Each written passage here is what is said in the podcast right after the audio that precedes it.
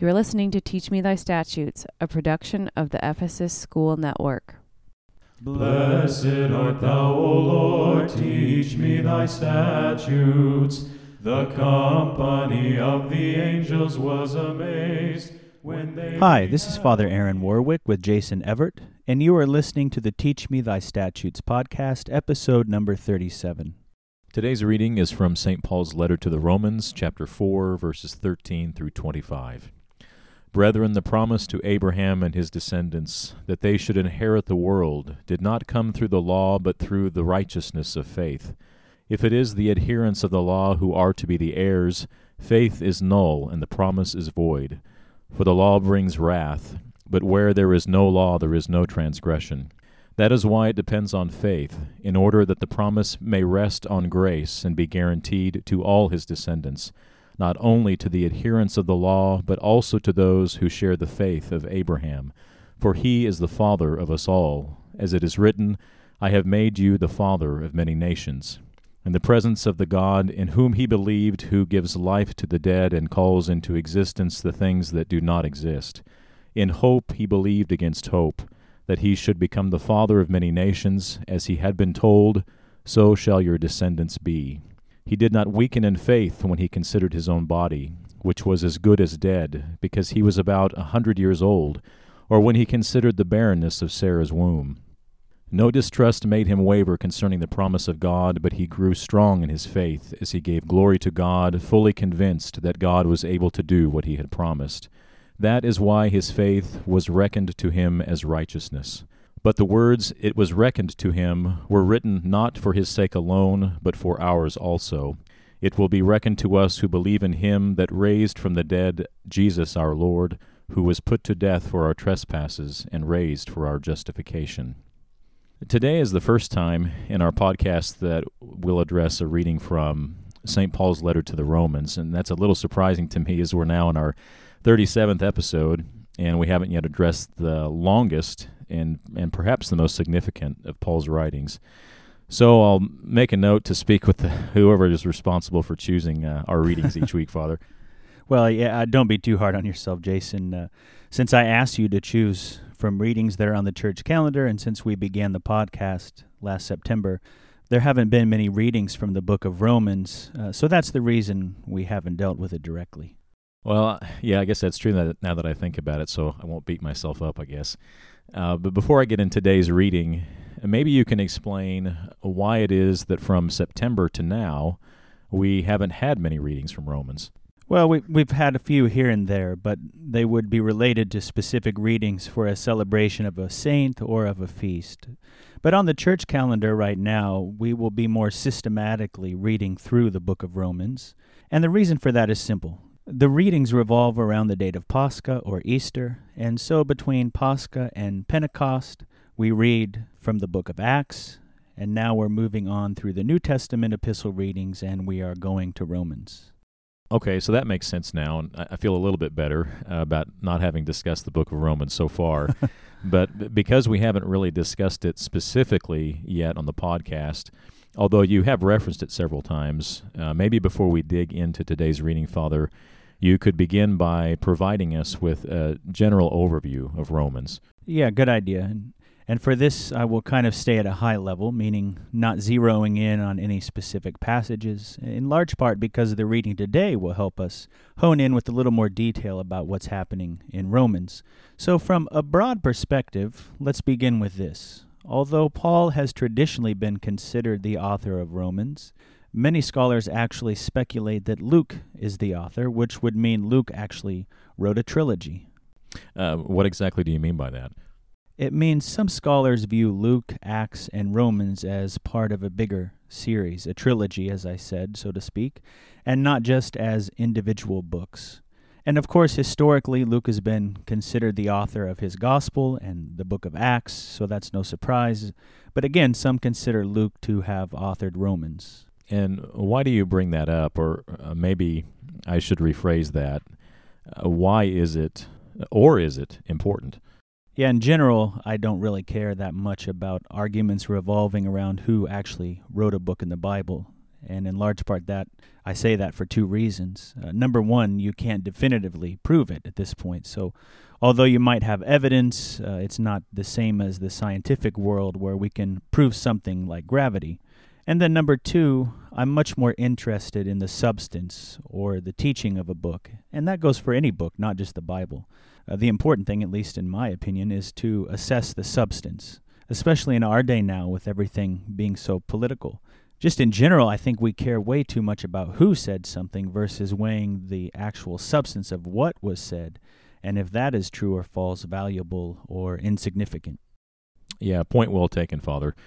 Uh, but then it, it still begs the question uh, why did you bring up Luke uh, Right. as a possibility of being the author?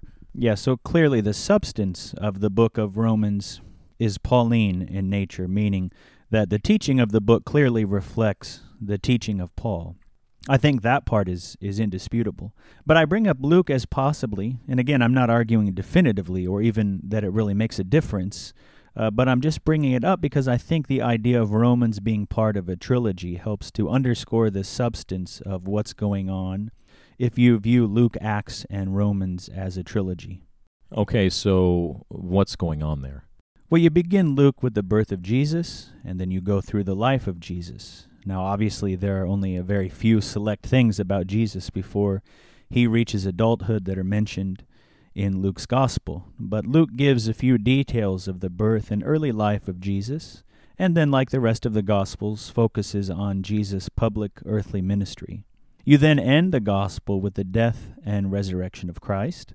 Uh, the gospel concludes with a very brief passage of Jesus ascending into heaven. hmm Right, I'm with you so far. So, next you have the book of Acts, beginning with the recollection of Jesus' words and teaching right before he ascended, the reminder that Jesus then did ascend before his disciples into heaven, and then, as we discussed on the previous episode, these two men appear telling the disciples essentially to quit staring into heaven and to get busy doing the work of Jesus. So, the rest of the book of Acts, in summary, is the disciples following the life of Jesus. They are teaching what he taught, and just like them, they're persecuted for doing it, and many of them, of course, are even put to death. Uh, now, the first part of Acts focuses on Peter and the other disciples that actually walked with Jesus and were taught directly by him. But then the second half of the book transitions to Saul of Tarsus, who, as we discussed on a recent episode, was renamed Paul, meaning the little one, the humble. And this Paul of Tarsus ends up doing the work of Christ by spreading his message throughout the Roman Empire as far as he could travel. Okay, and again, that's helpful, and I'm with you so far. But how does all of this relate back to the book of Romans? Okay.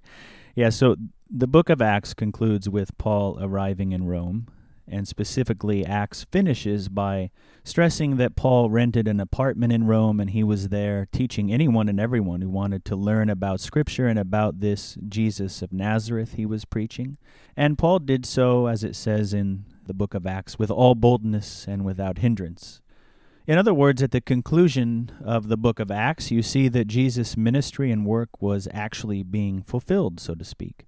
His message through Paul had now infiltrated into the very center of the Roman Empire, into the capital itself, and what was certainly viewed by the people of that time as the center of the entire inhabited world.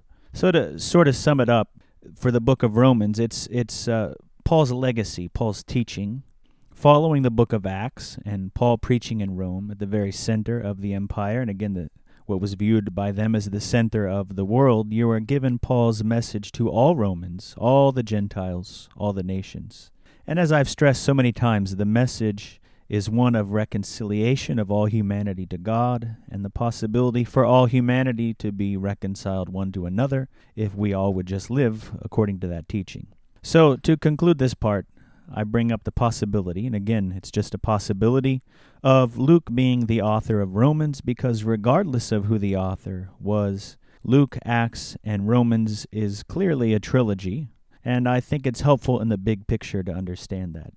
Again, you go from the life and teaching of Jesus to the life and teaching of his disciples to the life and teaching of someone who had not walked with Jesus, again, Paul, but was converted to his message, to then finally an open letter which is the book of Romans, inviting all the Romans, all the Gentiles, and by extension all people and all nations to accept this message and the teaching of Jesus Christ. That's very helpful, Father. Thank you. And thank you for explaining that and helping us to understand the broader landscape of what is happening in Scripture. So, to conclude today's podcast, I'd like to specifically address something from today's reading. In the passage I read at the beginning today, it, it seems to be setting the law, the Mosaic law, in opposition to faith. Or maybe another way to say that is there is a, a tension between the law and faith. Uh, I'm not sure I'm explaining my thoughts here clearly, Father, but I'm hoping you can clarify what is going on here and why Abraham specifically is used as a model of faith.